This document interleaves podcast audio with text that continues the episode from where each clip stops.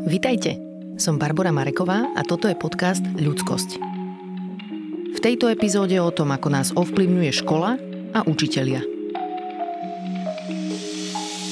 Predstavte si, že vás naháňa lev – Búši vám srdce a adrenalín pripravuje vaše telo na súboj, únik alebo zamrznutie. No a do toho vám niekto povie, aby ste vypočítali trojčlenku. Nepôjde vám to ani vtedy, ak vám matematika zvyčajne ide. Kvalitné vzdelávanie detí berie do úvahy mentálne zdravie detí, lebo keď sme v strese, nevieme sa učiť. A to, ako sa deti v škole cítia, ovplyvňuje, čo sa naučia a aké budú mať výsledky. A to nie len v škole, ale aj v neskoršom živote. Peter Humaj je výnimočný učiteľ základnej školy, ktorý sa v téme mentálneho zdravia detí neustále vzdeláva. No a dnes mi porozprával, ako podporuje deti na svojich hodinách. Pán Humaj, vy ste k nám do Bratislavského štúdia docestovali až z Nitry, čo si veľmi vážim. Na úvod nám prosím povedzte základné veci o svojej práci. Na akej škole učíte, v akom veku sú deti, ktoré učíte a ktoré predmety ich učíte? E, učím na pomerne veľkej základnej škole v Nitre, myslím, že druhej alebo tretej najväčšej. Máme približne 830 detí. Uh-huh. Učím na nej 25. sezónu, za čo už možno dostať aj medailu. Učím anglický jazyk deti od 9 do 15,5-16 rokov. Takže to je normálna štátna škola, nie je v ničom nejaká špecifická, nie je ani pre extra talentované deti a ani pre deti so špeciálnymi potrebami, predpokladám. E, je to takmer bežná škola, lebo školy o tejto veľkosti nie sú zvyčajné ani vo veľkých mestách.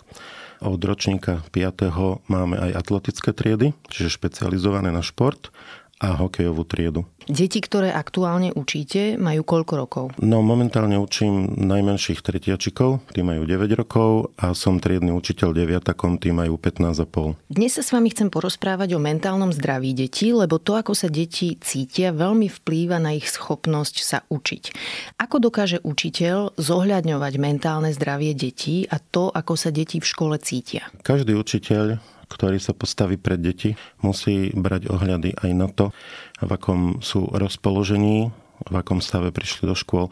Nemôžeme preferovať len akademicko svojho predmetu a vyučovať v mojom prípade len angličtinu, ale musíme tým deťom pomáhať aj po emocionálnej stránke.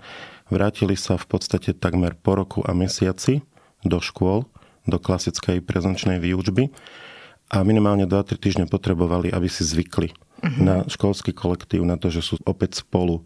Potrebovali veľa rozprávať, potrebovali byť veľa vypočutí a nie každý učiteľ je nastavený na to, že prvé 2-3 týždne robil viac menej psychológa, človeka, ktorý ich veľmi počúva a snaží sa im pomôcť. Čo také Takže, riešia deti teraz tieto prvé týždne? Prvé týždne po návrate do školy riešili najmä to, že boli spolu, cítili svoju blízkosť, potrebovali si toho veľmi veľa povedať a zo začiatku sme síce učili, ale veľmi tak pozvolne, po troške. Vôbec sme sa nevenovali skúšaniu alebo testovaniu. Viac menej sme opakovali veci, ktoré sme prebrali cez koronu.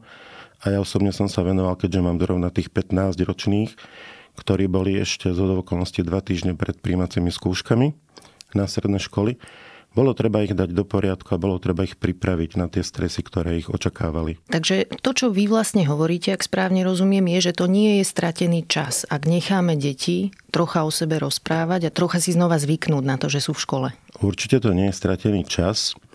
Ja mám ešte aj tú výhodu, že sa snažím byť smerom k deťom v škole viac menej aj ako triedny učiteľ, aj ako výchovný poradca aj veľmi nápomocný po tých iných stránkach, ktoré oni vyžadujú a potrebujú, práve po, po tých psychologických, sociálnych a emočných.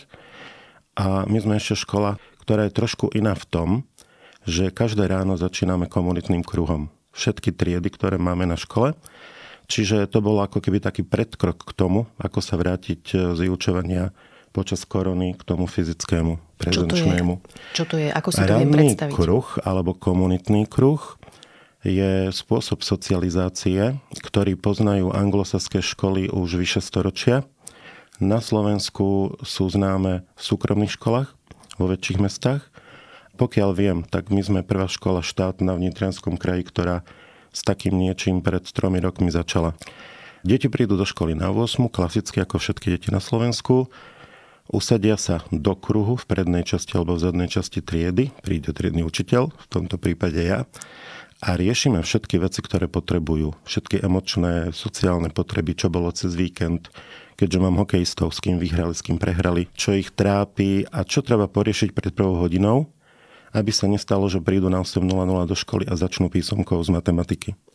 Čiže ten ranný kruh je taký medziblok, medzi domácim ránom a začiatkom školy. Toto znie super, ale rozmýšľam, ako viete z pozície učiteľa podporiť tie deti, ktoré sú introvertnejšie. Viete nejak v rámci toho kruhu vytiahnuť aj tieto deti do popredia, aby nezostali zabudnuté? Áno, keďže som aj triedny učiteľ, nielen učiteľ predmetu, tak svoje deti si vlastne poznám 5. rok. Už momentálne končíme. Takže mám veľmi dobrú predstavu o rodinnej anamnéze, o tom, kde žijú a kde vyrastajú, o tom, v čom sú dobrí, v čom majú silné stránky. A viac menej poznám už celú rodinu blízku. Rodičov, mnoho raz je starých rodičov. A naše vzťahy sú veľmi dobré. Čiže nemám vôbec problém odhadnúť, že kto by mohol mať problém a v podstate už navnímam alebo načítam, keď sedíme v kruhu, že čo sa deje alebo kto prišiel s nejakým problémom. Nemajú s tým vôbec problém povedať to napriamo za tých 5 rokov, čo sme spolu. Takže keď sa niečo deje, prídu s tým. Keď to nechcú otvoriť na komunite pred všetkými spolužiakmi, tak vyčkajú chvíľu a povedia mi to súkromí. To, ako sa deti v škole cítia, nie je dôležité len teraz, počas pandémie alebo po jej skončení, bolo to dôležité vždy. Ja som nedávno počula moderátorku Oprah rozprávať o tom, že bola v detstve sexuálne zneužívaná. Roky ju znásilňoval starší bratranec a jej matka si ju celé detstvo v podstate nevšímala. A Oprah vravela, že v živote sa jej dnes darí len vďaka jednej konkrétnej učiteľke na základnej škole, ktorá ju mala rada a dávala jej pozitívnu spätnú väzbu a pri ktorej sa ako dieťa Oprah cítila tak, že na nej záleží, že za niečo stojí. A toto je podľa mňa veľká vec. Aký je to pocit pre vás ako pre učiteľa vedieť, že toto je moc, ktorú máte v živote detí? Je to veľmi ojedinelé, že si to učiteľ dokáže uvedomiť a zároveň je to veľmi vzácne, keď takúto výzvu vo svojej učiteľskej praxi zvláda. Plne si uvedomujem, že tá moja osobná moc, ale je to školská, tá funkčná, ktorú mi dáva to, že som hrdý učiteľ a zároveň výchovný poradca, je obrovská a že mnohým deťom, nielen tým mojim zverencom triednym, ale všetkým deťom, všetky skupiny jazykové, ktoré na škole učím, viac menej viem ponúknuť viac, než len výučbu svojho predmetu, čiže jazyka. Ja som typ učiteľa, ktorý o sebe tvrdí, že je klimatický. To je presne to, čo vy hovoríte, že v prvom rade vytvorím na začiatku hodiny pozitívnu klímu. Musia tam byť tie dobré emócie a bez toho ani nezačnem učiť, mm-hmm. ani nepoviem tému. Zároveň sa snažím byť ako keby načúvajúci alebo vnímajúci, čo v úvode hodiny potrebujú, pretože mám síce tú hodinu vymyslenú, pripravenú v hlave, ako bude vyzerať, ale keď prídem do prostredia alebo do situácie, kde to určite nebude fungovať, musím najskôr poriešiť to, čo sa v tej triede treba udialo cez prestávku. Čiže jednoducho prídem nachystaný, ale niekedy tá situácia v škole si vyžaduje niečo iné. Čiže v prvom rade riešim klímu hodiny. Deti to poznajú, sme veľmi ľahko čitateľní, každý jeden učiteľ, ktorý ich učí, takže dopredu vedia, čo môžu odo mňa očakávať, alebo teda, že ako sa zachovám. Čiže v tomto zmysle je to veľmi dôležité, pretože bez toho, aby sme si nachystali v úvode hodiny triedu na spoluprácu, to jednoducho nefunguje. Uh-huh. Vyučovať môžeme až potom, keď máme dobrý základ emočný alebo situačný.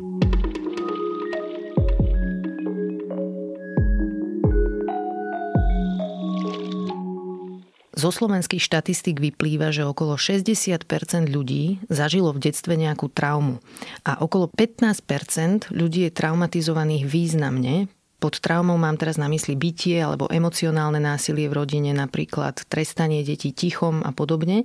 A minimálne 9% žien zažilo sexuálne násilie.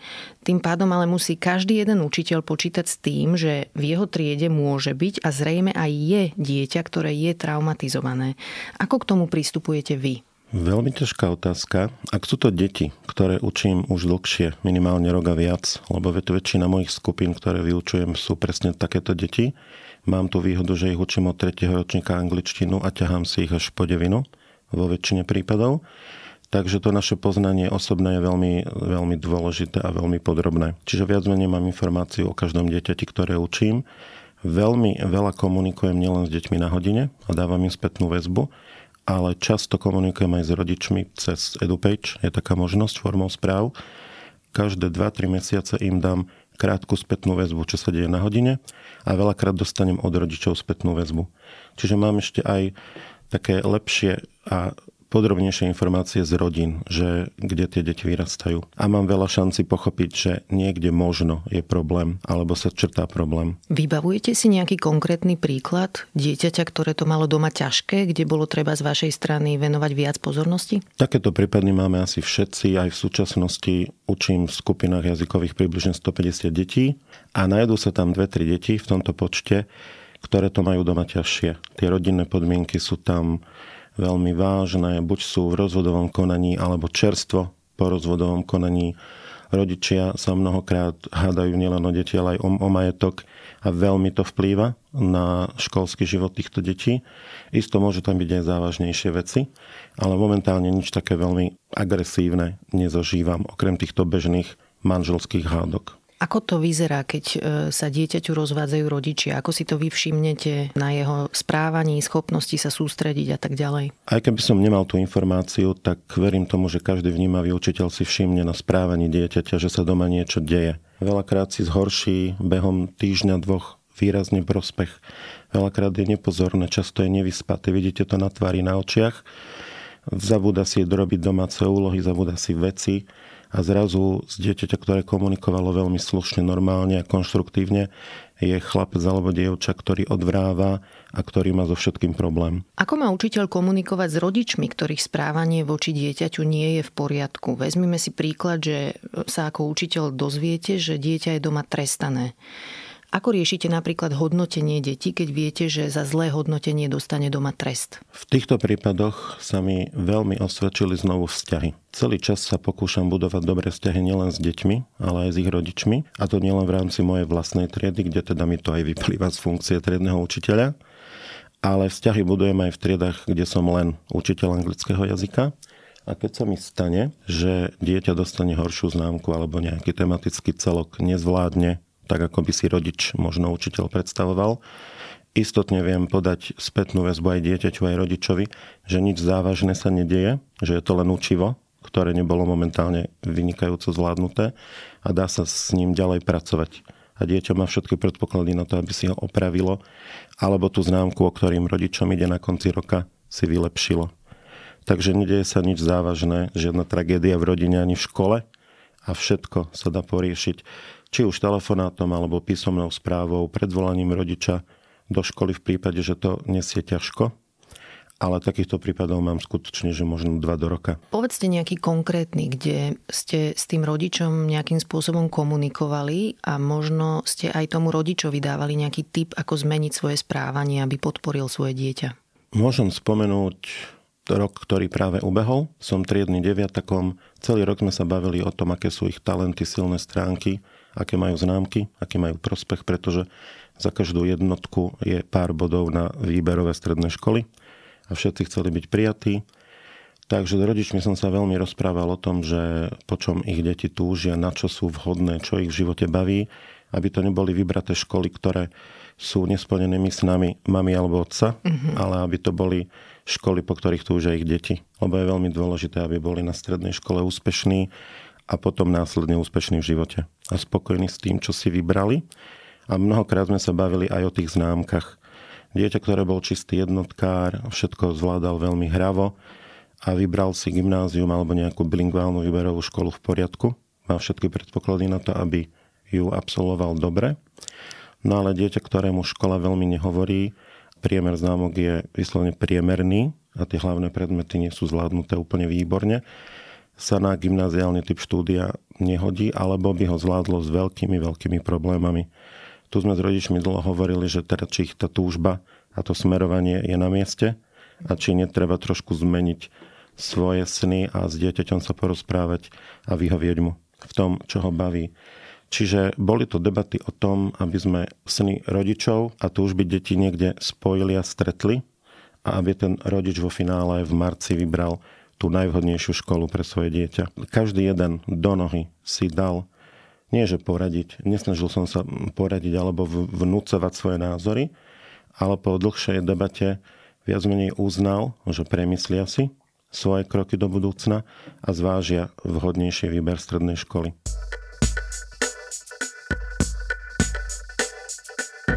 Časť detí má neurofyziologický stav, ktorý poznáme pod skratkou ADHD, teda poruchu pozornosti s hyperaktivitou. A toto je vrodený stav. Ale ak dieťa zažíva traumu, napríklad ak je doma byté alebo emocionálne zanedbávané, môže mať symptómy veľmi podobné tejto poruche.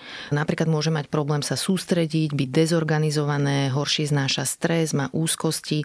No a škola môže byť pre tieto deti jedna z dvoch vecí. Buď záchranná sieť, alebo môže ďalej prehlbovať kontrolovať tento stres. Ako viete ako učiteľ zariadiť, aby sa deti cítili v bezpečí, keď vidíte takéto prejavy počas vyučovania? Najskôr poviem ako učiteľ angličtiny. Už som to spomenul, že nezačnem hodinu bez toho, že by som si ju deň, dva predtým nepremyslel v hlave. 90% mojej práce učiteľskej alebo didaktickej e, sa koná doma. Keď premyšľam nad tým, čo zajtra, pozajtra učím koho a ktoré hodiny tu sú. A to, čo deti vidia na hodine, je možno 10% môjho učiteľského pôsobenia, keď sa im venujem. Čiže je to taká dôsledná príprava, nemusí byť písomná ani podrobná, ale jednoducho musí byť dobrá. Tá hodina musí byť premyslená, didakticky vhodná a vždy musím mať aj plán B alebo plán C, keby sa niečo udialo a jednoducho mi moje plány nevídu.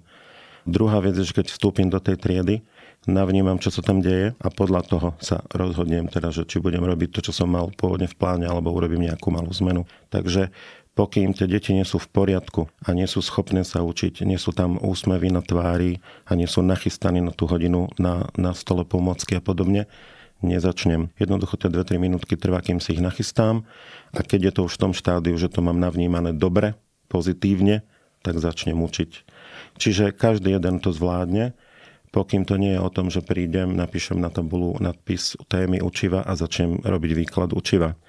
Vtedy by som si nemal šancu takéto niečo všimnúť a tie deti nachystať na vyučovaciu hodinu. V čase, keď som ja bola dieťa alebo tínedžerka, tak e, deti s týmito symptómami, že sa nevedeli sústrediť alebo boli dezorganizované, boli považované za mm, zle vychované alebo častokrát za lenivé. Toto sa nejak mení? Všeobecné stereotypy a vnímanie učiteľov na školách podľa mňa sa za posledných 30 rokov príliš nezmenilo. Už sú prvé lastovičky kolegov, ktorí sa non-stop vzdelávajú, vyhľadávajú vynikajúce školenia, vzdelávania cez víkendy po vyučovaní pretože majú potrebu viac menej fungovať inak, ako sa fungovalo doteraz. A čoraz viac detí v triedach máme, ktoré majú diagnostikované buď ADHD, alebo ADD, alebo inú poruchu, prípadne sú diskári. Takže... Čo to znamená? Znamená to to, že nemôžem učiť ako pred 30 rokmi. Neučím deti, ktoré sú z príručiek psychológie a pedagogiky, ale učím živé deti, ktoré majú trošku iné špecifické potreby a musím ich zohľadňovať. Napríklad? Napríklad nemôžem učiť všetkých rovnako, uh-huh. aj v rámci triedy. V tomto prípade nepomáhajú len odporúčania. Predpokladám, že tieto deti sú diagnostikované. Predpokladám, že boli navedené na špeciálneho pedagóga na škole alebo školského psychológa. Keď škola nemá, že je menšia, typujem, že triedny učiteľ ich poslal aspoň do poradne v rámci okresného mesta Takže učiteľ minimálne triedny plus kolegovia, ktorí učia v triede, majú odporúčania odborníkov, čo v konkrétnom predmete majú zohľadňovať, čo v konkrétnom predmete dieťa zvláda a v čom by mohol byť problém. Posledné roky posielajú psychológovia z poradní už veľmi dobré správy, prepracované s odporúčaniami mnoho razy na 6-7 strán a mne osobne to veľmi pomáha. Keď viem presne, že čo daný žiak zvláda a čo nezvláda a kde mám prižmúriť oko v tom, alebo mu pomôcť, alebo potrebuje nejakú pomocku, ktorá mu lepšie pomôže zvládnuť učivo. Čiže v tomto ohľade je to mnoho lepšie, ako to bolo možno pred desiatimi rokmi. A druhá vec, ktorá môže pomôcť a nestojí nič, je keď učiteľ sa vzdeláva v didaktike alebo v metodike svojho predmetu a skutočne sa snaží učiť inovatívne. To nemyslím to slovo inovatívne ako pejoratívne, že poďme všetci skúšať nové metódy, ale učí zmysluplne a používa také metódy a stratégie, ktoré vyhovujú čo najväčšiemu počtu detí, všetkým typom učiacich sa, pohybovému, vizuálnemu, sluchovému a teda. Ale rovnako sa snaží využívať tú dobrú didaktiku v tom zmysle, že neprednášam 25 minút a neskúšam 20 minút na hodine, lebo toto nevyhovuje ani bežnému dieťaťu. Uh-huh. Už vôbec nie dieťaťu, ktoré má špecifickú poruchu učenia. Čiže snažím sa, aby ja som na tej hodine bol ten, kto nachystá materiál, ponúkne materiál, monitoruje prácu detí a nechá pracovať žiakov a študentov. A ja som tam ten, ktorý viac menej sleduje, je na porúdzi, pomáha a čakám na, na výzvu, že naša skupina potrebuje pomoc. Troška ste sa toho už dotkli, ale spýtam sa ešte z inej stránky, lebo pre deti je veľmi dôležitý pohyb. Čas detí má problém sa sústrediť, ak e, príliš dlho sedela. Čo sa s tým dá robiť? Keď viem, že mám v triede dieťa, ktoré má práve ADHD, vývinovú poruchu a potrebuje čas hodiny byť v pohybe, okrem tých bežných aktivít, kde zapojím celú triedu do pohybu, aspoň tých 4-5 minút, v rámci hodiny prestriedam dve, tri aktivity a hýbeme sa, tak sa snažím ho využiť ako môjho pohybovača. Zotrie tabulu, ide niečo zobrať do zadnej časti triedy. Proste jemu úplne stačí, keď sa pár sekúnd urobí pár krokov a jeho pozornosť sa znovu upriami na to, čo ja potrebujem a zároveň sa emočne upokojí. A tieto deti, keď máte v triede, to vidíte, že počúva vás a nevdojak zhodí pero, len preto, aby sa zohal a zdvihol ho. Aha. Jednoducho potrebuje pohyb a takéto deti sa dajú fakt využiť na tie pomocné učiteľské práce. Urobia to veľmi rady a ešte im to aj pomôže sa sústrediť. To znie super.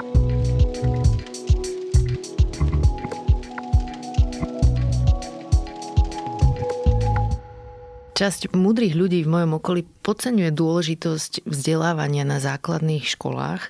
Majú pocit, že tam ešte vlastne o nič nejde a že v rámci školstva sú dôležité až univerzity. Väčšinou to spájajú so znalostnou ekonomikou a teda s tým, aká je produktivita. Ako sa na to dívate vy? Myslím si, že pravda je na druhej strane tejto čiary. Podľa mňa na základných školách a najmä na prvom stupni základných škôl by mali učiť tí najlepší učitelia, najlepší metodici, najlepší didaktici, najlepší školskí psychológovia, pretože tie prvé 4 roky deti dostanú absolútny základ do života. Naučia sa fungovať v kolektíve, naučia sa sociálnym návykom, naučia sa zvládať emočné výkyvy. Ako keby pani vyučiteľka, väčšinou sú to ženy, boli pre ne vzorom. Tam nie veľmi veľa kolegyne prednášajú, ale skôr vychovávajú a, a učia vlastným vzorom. A oni sú tie, ktorí ich učia tie veci, ktoré potom ja v 5. ročníku zúžitkujem. Vidím už na deťoch, že títo mali výbornú pani učiteľku, lebo majú základné školské návyky, vedia pracovať vo dvojici, vedia pracovať v štvorici, vedia prísť pred tabulu, majú základné prezenčné zručnosti a tam vidno, ako sa s nimi na prvom stupni pracovalo. Čiže aj tá spolupráca. Čiže, áno, v mojich očiach učiteľ prvého stupňa je asi ten učiteľ prvého kontaktu pre dieťa, popri učiteľovi v materskej škole, ten je rovnako dôležitý, a chystajú nám vyššie postaveným v tom rebríčku učiteľstva viac menej materiál detský, ktorému sa môžem potom i venovať. Ono vlastne aj výskumy ukazujú, že naše sebavedomie, seba dôvera sa nastavuje už počas základnej školy a že ak má dieťa zlé zažitky a zlé známky, tak u ňom môže vzniknúť taký začarovaný kruh, ktorý sa s ním ťahá až do dospelosti. Lebo ak má o sebe nízku mienku, po zlých známkach prichádza trest od rodičov alebo nejaké výčitky a ten zlý seba obraz sa vlastne betónuje na dlhé roky dopredu, čo môže ovplyvniť aj jeho schopnosť študovať ďalej na napríklad vysokej škole. Máte k tomu nejaké poznámky, ako pomôcť takémuto dieťaťu z blúdneho kruhu von? Určite áno. Ako učiteľ sa snažím pristupovať k svojim žiakom veľmi podporujúco. Snažím sa, keď im dávam spätnú väzbu na ich činnosť v priebehu hodiny, tak v prvom rade musím si všímať to, čo bolo pozitívne a to, čo zvládol. Niekedy je to problém, ale minimálne jednu, dve, tri veci na hodine sa dá nájsť pozitívnu na každom jednom žiakovi. Napríklad čo, keď sa mu až tak nedarilo? Napríklad nie je dobré tieto deti chváliť za nič, to v žiadnom prípade. Mm-hmm. Ocením vždy to, čo sa naozaj stalo, veľmi pragmaticky. Treba, keď je to žiak, ktorý sa nevie sústrediť možno druhú, tretiu hodinu vôbec a dneska sa mu podarilo sústredenie pracovať 7 minút v rámci dialogu so spolužiakom, tak mám prvú vec, ktorú viem pochváliť a oceniť, že dneska ti to šlo a môže to byť nový začiatok, na budúce to bude lepšie. Čiže vždy sa dá nájsť niečo, čo sa dá oceniť a stavať na tom. Už menej pripomínať neúspechy, lebo ak by aj mne niekto pripomínal non-stop moje neúspechy, tak zrejme by som rezignoval na akékoľvek snahy sa učiť lepšie a snažiť a nemal by som žiadnu vnútornú motiváciu. Čiže určite to pozitívne nastavenie učiteľa smerom k žiakovi je veľmi vhodné, ale zase nechváliť za nič, lebo to by nám vrátilo ten úder späť. V zahraničí už mávajú na školách aj rôzne mindfulness programy pre deti, kde sa deti učia spolu relaxovať. Takéto niečo máme aj u nás? Mindfulness e, na Slovensku je ešte, priznám sa, v plienkach. Mám kolegynku z Komenského inštitútu, Mimu Glovňovu, pozdravujem, ktorá sa 3 roky, minimálne 3 roky zaoberá práve technikou mindfulness a snaží sa ju dostať do škôl, minimálne v Nitrianskom kraji Viem, že je členkov asociácie slovenskej aj v Bratislave. A sú to veci, ktoré sú nesmierne dôležité práve z toho emočného a sociálneho hľadiska. Veľmi podobné našim ranným krúhom a komunitám, pretože deti chystajú na tie zložitejšie úlohy počas hodín. A jednoducho je vhodné aj mindfulness techniky, ak je človek trošku zbehlý v pedagogike, zahrnúť aj do vyučovacích hodín, keď vidím, že deti stratili pozornosť, sú veľmi unavené, najmä teraz, keď máme za sebou týždeň, kde boli 30 horúčavy. To teplo v školách bolo neznesiteľné. Takže určite sa tieto 3, 4, 5 minútové aktivity veľmi hodia, aby tie deti sa znovu prinavrátili k normálnemu stavu. Existujú na to už aj knižky preložené do slovenčiny, minimálne dve, ktoré mám doma. Takže sú tam praktické návody, aké mindfulness aktivity sa dajú robiť aj v škole, priamo na hodine. Veľmi odporúčam. Ktoré môžete povedať aj názvy? E, názvy vám nedám. Nie som na názvy, ale sú to veľmi jednoduché aktivity. Napríklad toto by deti milovali. Kúpite čokoládu, rozdelíte čokoládu na 24 dielikov. Každé dieťa sedí v kruhu alebo leží v kruhu veľmi pohodlne v rámci hodiny a pomaličky vnímajú, lebo mindfulness je o navnímaní, o prežívaní, vnímajú tvar, vnímajú vôňu, potom po chvíľočke už keď takmer nevydržia, vnímajú chuť, pretože môžu ochutnať. Nezjedia ju hneď, ale minútku, dve ju premielajú v ústach, vnímajú všetky chute, všetky pocity a na konci sa o nich ešte môže aj porozprávať. Toto je technika, ktorá zaujme aj väčších žiakov, ale tie techniky sú rôzne, sú veľmi jednoduché a vyslovene tým vnímaním sa deti učia rozumieť sebe, svojim pocitom a vrátiť sa do toho momentu, že som tu, pliniem a venujem sa tejto jednej činnosti. Vrátiť sa do prítomnosti. Presne tak.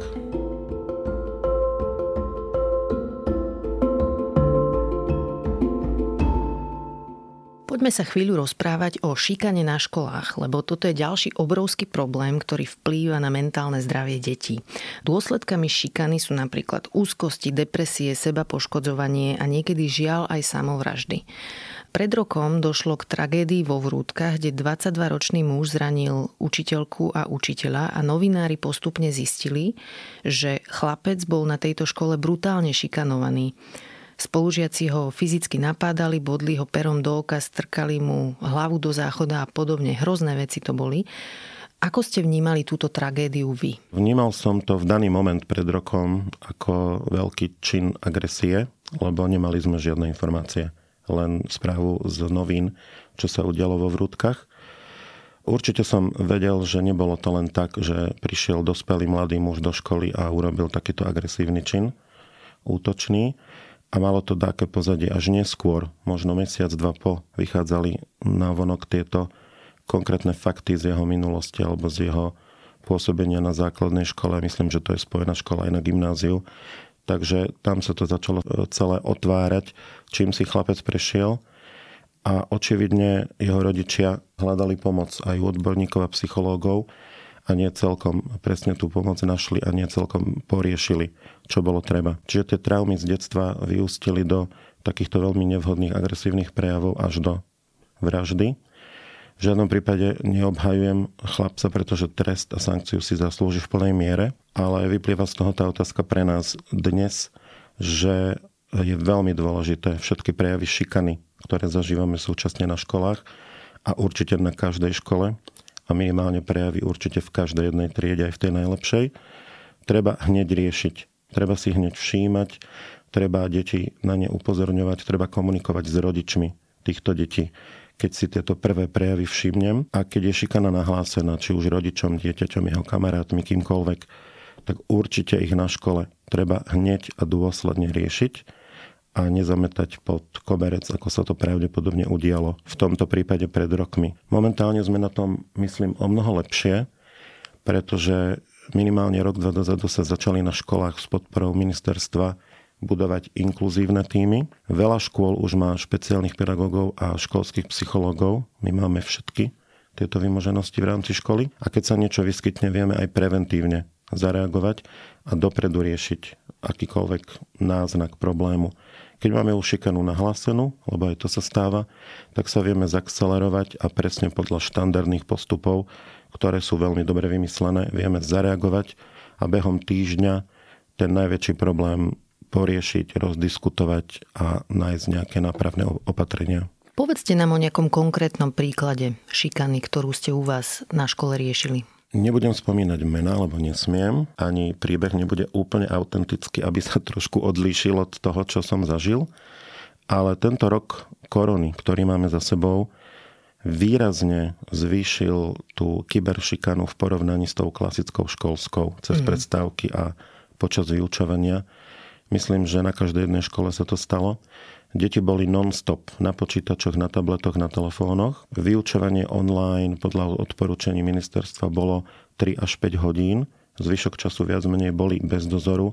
Predpokladám, že rodičia chodili do práce, niektorí mali home office, ale fungovali v inej časti bytu. Takže deti mali veľa, veľa šancí sa kontaktovať týmto spôsobom známych kamarátov, spolužiakov aj neznámych a určite dochádzalo k tej klasickej kyberšikane, otravovaniu, uverejňovaniu nevhodných komentárov, fotiek, slovným narážkam, trebárs na výzor a podobne. Dochádzalo k tomu častejšie. Ak rodičia sa mali šancu zaujímať o svoje deti a včas upovedomili triedného učiteľa alebo niekoho zo školy, situácia sa dala vyriešiť veľmi rýchlo. Žiaľ sú aj situácie, kedy rodič nemá šancu si to všimnúť, dieťa sa nezdôverí a môže byť šikanované niekoľko týždňov aj mesiacov. V deň, kedy sa na to príde, treba hneď zareagovať, hneď zakročiť. Odporúčam triednym učiteľom, ktorí budú mať takýto prípad vo svojej triede alebo na svojej škole, aby v prvom momente získali čo najviac dôkazov, pretože v kyberpriestore sa dá všetko zmazať, zdelitovať, stiahnuť mm-hmm. z obehu. Čiže ak sa na takéto dačo príde, aj obeď vie zdokumentovať komunikáciu, čety, fotky z internetu, komenty, urobiť screenshot v podstate na všetko, čo mu ubližovalo. A s týmto konkrétnym materiálom vie prísť za triednym učiteľom alebo výchovným poradcom alebo psychológom a riaditeľom školy. A vedia to spolu riešiť, lebo kde je dôkaz, tam to ide o mnoho, o mnoho lepšie. Vtedy je na učiteľovi, aby v prvom rade poriešil obeď jeho kamarátov, ale zároveň, aby získal na svoju stranu, lebo nám ide o výchovu detí, či už agresora alebo tých obetí aj rodičov agresora, lebo mnohokrát nemali šancu vedieť, čo sa deje a dieťa takto funguje z nudy. Takže vysvetliť mu, o čo ide, vysvetliť mu, aký závažný čin ide, aké to môže mať následky do budúcna aj pre neho, aj pre obeď spolužiaka a spoločnými silami to poriešiť. V podstate za moju prax výchovného poradcu na našej škole môžem povedať, že druhú väčšinu prípadov, ktoré sme spolu riešili, sme vyriešili tak, že sankcia bola, agresor si ju zaslúži, primeraná podľa školského poriadku, ale zároveň sa vedela dať pomocná ruka nielen obetiam a triede ako takej, ale sa pracovalo následne aj s tým, ktorý ubližoval. Lebo aj on potrebuje pomoc. Hej. Nejaká forma zvyšovania pocitu empatie alebo akým spôsobom toto adresujete u toho agresora? Keď sa stane akýkoľvek akt šikany, je dobre v prvom kole rozprávať s obeťou a s tými, ktorí boli účastní, myslím kamaráti obete, nie útočníci, a zistiť čo najviac faktov pravdivých. Fakty, argumenty, konkrétne veci, žiadne pridružené pocity a emócie, ktoré sú už navyše, nie sú vhodné. Potom treba hovoriť s agresorom individuálne, nie dávať ich do konfrontácie, to sa nerobí nikdy a snažiť sa prísť na to, prečo to robil, čo robil. Keď hovorím s agresorom, nepodsúvam mu, čo sa stalo, ako to vidím ja, ale pýtam sa ho, nech mi porozpráva, čo sa udialo, čo si myslí, kde to začalo, prečo to vzniklo, prečo v tej aktivite pokračoval, či sa nedalo vyhľadať pomoc a ideme do hĺbky. Je to taký rozhovor medzi štyrmi očami. Zároveň je dobre, keď tam je ešte nejaký iný dospelý kolega, buď triedny učiteľ alebo psychológ, aby to bolo pred svetkom, lebo môže sa mi stať, že rodičia agresora agresor samotný bude klamať, zapierať, bude sa snažiť z problému dostať von a je dobre, keď tam je niekto so mnou, kto mi dosvedčí, že som komunikoval konštruktívne, že som mu nič nepodsúval a že som sa pýtal absolútne k veci a ešte aj pomerne pozitívne. V krátkosti aspoň, prečo je dôležité nekonfrontovať naraz agresora a obeď, keď robíte takýto rozhovor? Nikdy sa nesmie konfrontovať agresor a obeď, pretože keď pred agresorom, ktorý mu niekoľko týždňov, mesiacov ubližoval, prípadne to bola celá parta zo sídliska, obeď vám nepovie nič. Obeď sa absolútne bojí, hlavou mu prebiehajú všetky tie veci, ktoré zažil, všetko sa mu to navráti, uzavrie sa do seba a už nepovie ani vám, ani rodičom nič. V žiadnom prípade nemôžno dávať tieto dve skupiny spolu. Prednosť má vždy obeď, tu poriešim ako prvú, tá potrebuje moju pomoc a následne v ten istý deň alebo na druhý deň riešim aj tých agresorov a zásadne osve a na konci pohovoru im poviem, čo by sa stalo, keby nebodaj mal ešte chuť ísť sa vyvršiť na obeti, alebo jeho kamarátoch, ktorí mu viac menej pomohli a povedali o tom prípade vyučujúcim alebo dospelým. Čiže ešte ich aj upozorním, že ak by to pokračovalo, alebo by si šiel a zbil niekoho kvôli tomu, že to na teba povedal, budeš mať ďalší vážny problém. Z tohto mi ale vyplýva, že je zase veľmi dôležité, aký vzťah má to dieťa k učiteľom a aj k rodičom, lebo zase raz odborníci na mentálne zdravie upozorňujú, že ak im dieťa nedôveruje, tak vlastne sa o tom nikdy nemusia dozvedieť, že sa trápi a že je šikanované. Presne tak. Každá škola by mala mať niekde na svojej webovej stránke alebo na vývesnej tabuli presné informácie, čo robí v prípade šikany, lebo je to bežná súčasť dnešných dní Mal by tam byť priamo, čo šikana je, aký je postup, keď sa teda šikana udeje, čo by mali urobiť rodičia v prvom momente, keď na to prídu, prípadne kamaráti alebo aj dieťa. Je to napísané tak, že keď si to aj dieťa prečíta, tak v podstate pochopí, kde sa môže obrátiť, na koho sa môže obrátiť.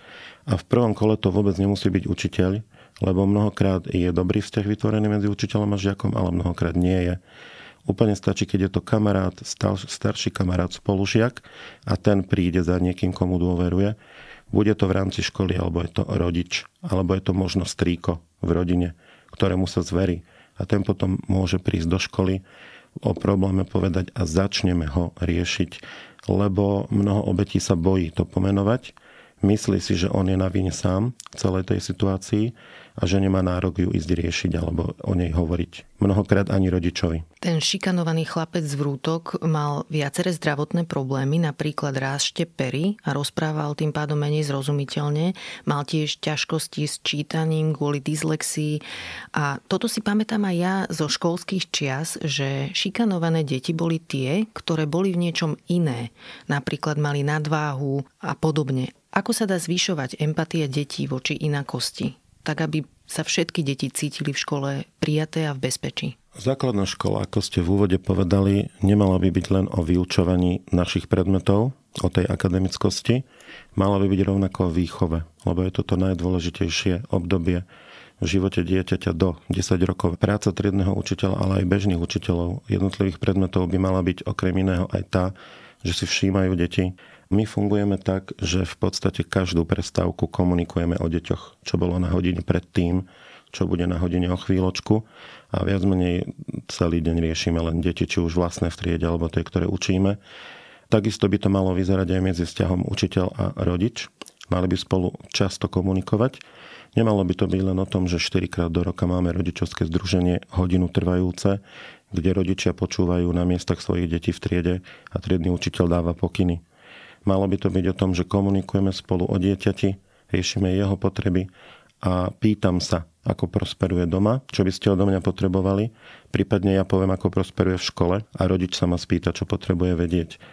A nemal by to byť vzťah, že som ten, kto spracúva triedny výkaz a čísla v tom triednom výkaze, ale som ten, ktorý spolupracuje s mamou, s otcom a spolu vychováva dieťa, lebo sme s ním 6 hodín denne.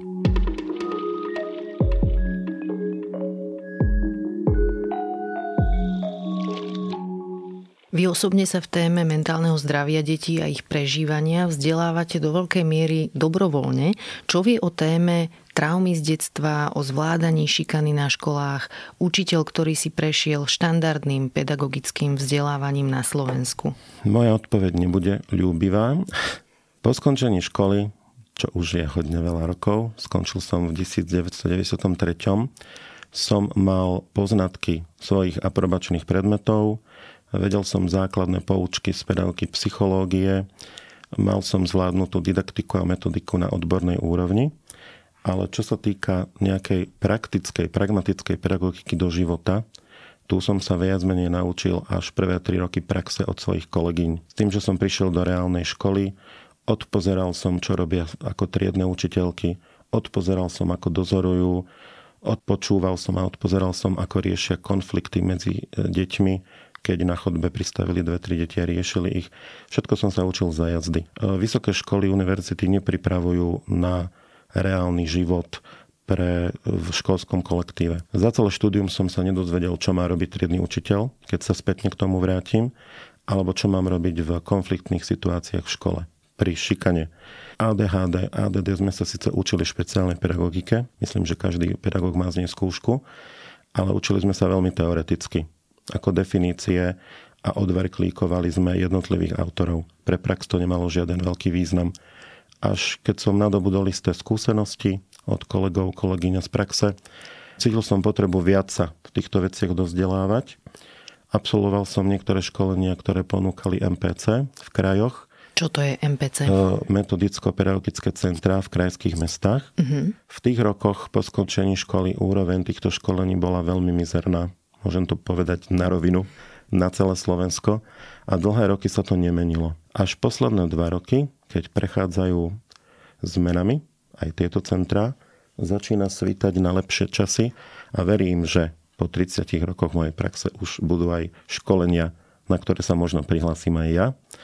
Všetky tie školenia, ktoré boli vynikajúce, výborné, boli viac menej z neziskového sektoru, z tretieho sektoru. Ktoré napríklad? A boli to organizácie ako Živica, e, Komenského inštitút, boli to školenia, semináre, ktoré robia súkromné školy, Narnia, Felix, ktoré majú svojich mentorov a lektorov a pôsobia viac menej vo všetkých regiónoch a robia vynikajúce školenia aj o emočnej inteligencii, sociálnej inteligencii, o modernej didaktike, o psychológii moci, ktorú by každý učiteľ mal zvládnuť, ak teda chce riešiť konflikty a zvládať emócie v triedach a ak chce pomôcť deťom, ktoré majú špecifické vývinové poruchy. Čiže viac menej všetky tie informácie a praktické semináre zažité na, na vlastnej koži som získal vďaka iným organizáciám než štátnym. A som im za to vďačný, lebo momentálne sa cítim, že už mám pevné nohy a nielen teoretizujem, ale viem v praxi zažívať tieto veci a viem mnohým deťom pomôcť. Tak ja takto na záver poviem, že kiež by mal každý učiteľ a učiteľka možnosť dostať takéto vzdelávanie, ktorým ste si prešli vy a tiež kiež by mal každý žiak a žiačka v tejto krajine učiteľov, ktorí majú postoje a prístup, ktorý ste tu dnes popísali. Ja vám veľmi pekne ďakujem za tento rozhovor a na záver nám prosím odporúčte nejakú dobrú knihu. No, rozmýšľal som včera nad dobrou knihou. Uh-huh. Spôsobili ste to, že som vybral asi 50 kníh dobrých.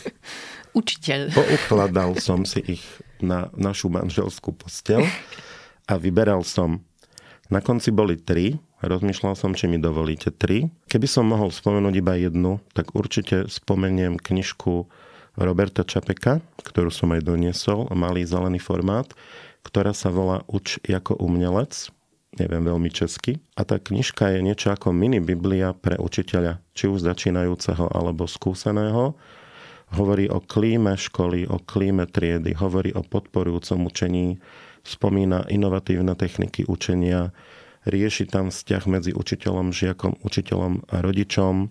V podstate sa dotýka úplne všetkého, čo v škole viete zažiť.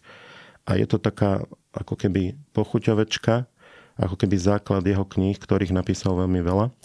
Je to vysokoškolský pedagóg známy v Čechách a didaktik a psychológ tiež vyštudovaný, takže viac sa vyzná vo všetkých oblastiach školy. a číta sa to ako beletria. Je to veľmi dobre napísaná knižka, dobre investované peniaze. A keby som mohol aj druhú... Povedzte kľudne. Tak určite by som odporučil každému kolegovi, aby si prečítal v podstate už kultovú knižku e, americkej psychologičky Carol Dweckovej.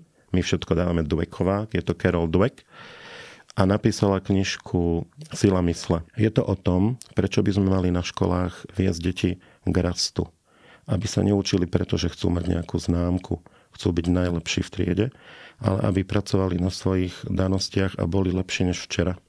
A takto, keby sme nastavili kolegov a žiakov, tak nezažívali by sme tie problémy, o ktorých sme sa dnes rozprávali a mnohé deti by zažili úspech a škola by ich posunula niekam dopredu. Je to vynikajúca knižka. No a tretiu, ktorú tiež skúsim pretlačiť. Poďte. Do tejto debaty je tiež Robert Čapek, ktorý v 2016 roku vydal Moderní didaktiku. Je to kniha o veľkosti Biblie, niekoľko centimetrov hrubá. Obsahuje 200 učebných metód, ktoré keď si učiteľ pozrie, mnohé pozná, ale mnohé sú vyšpecifikované.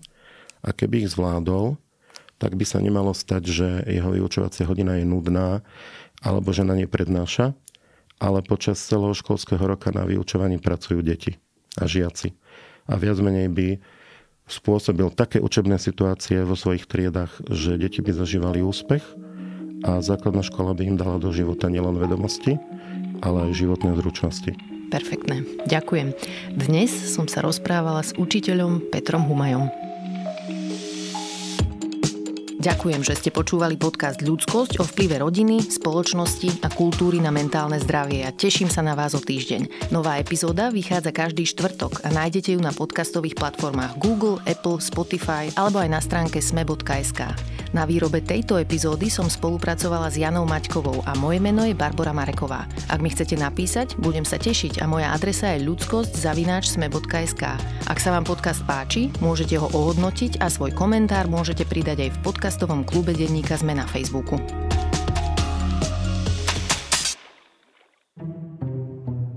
Ako lietajú lietadla? Je náš svet hologram? Ako fungujú okuliare na farbosleposť? Sme vo vesmíre sami? Odkiaľ prichádzajú komety? A ako sa žije na vesmírnej stanici? Moje meno je Jozef. Moje je Samuel. A na takéto otázky hľadáme odpovede vo Vedatorskom podcaste. Ktorý vychádza pravidelne každý týždeň v útorok. Nájdete ho na všetkých podcastových aplikáciách a na stránkach denníka SME.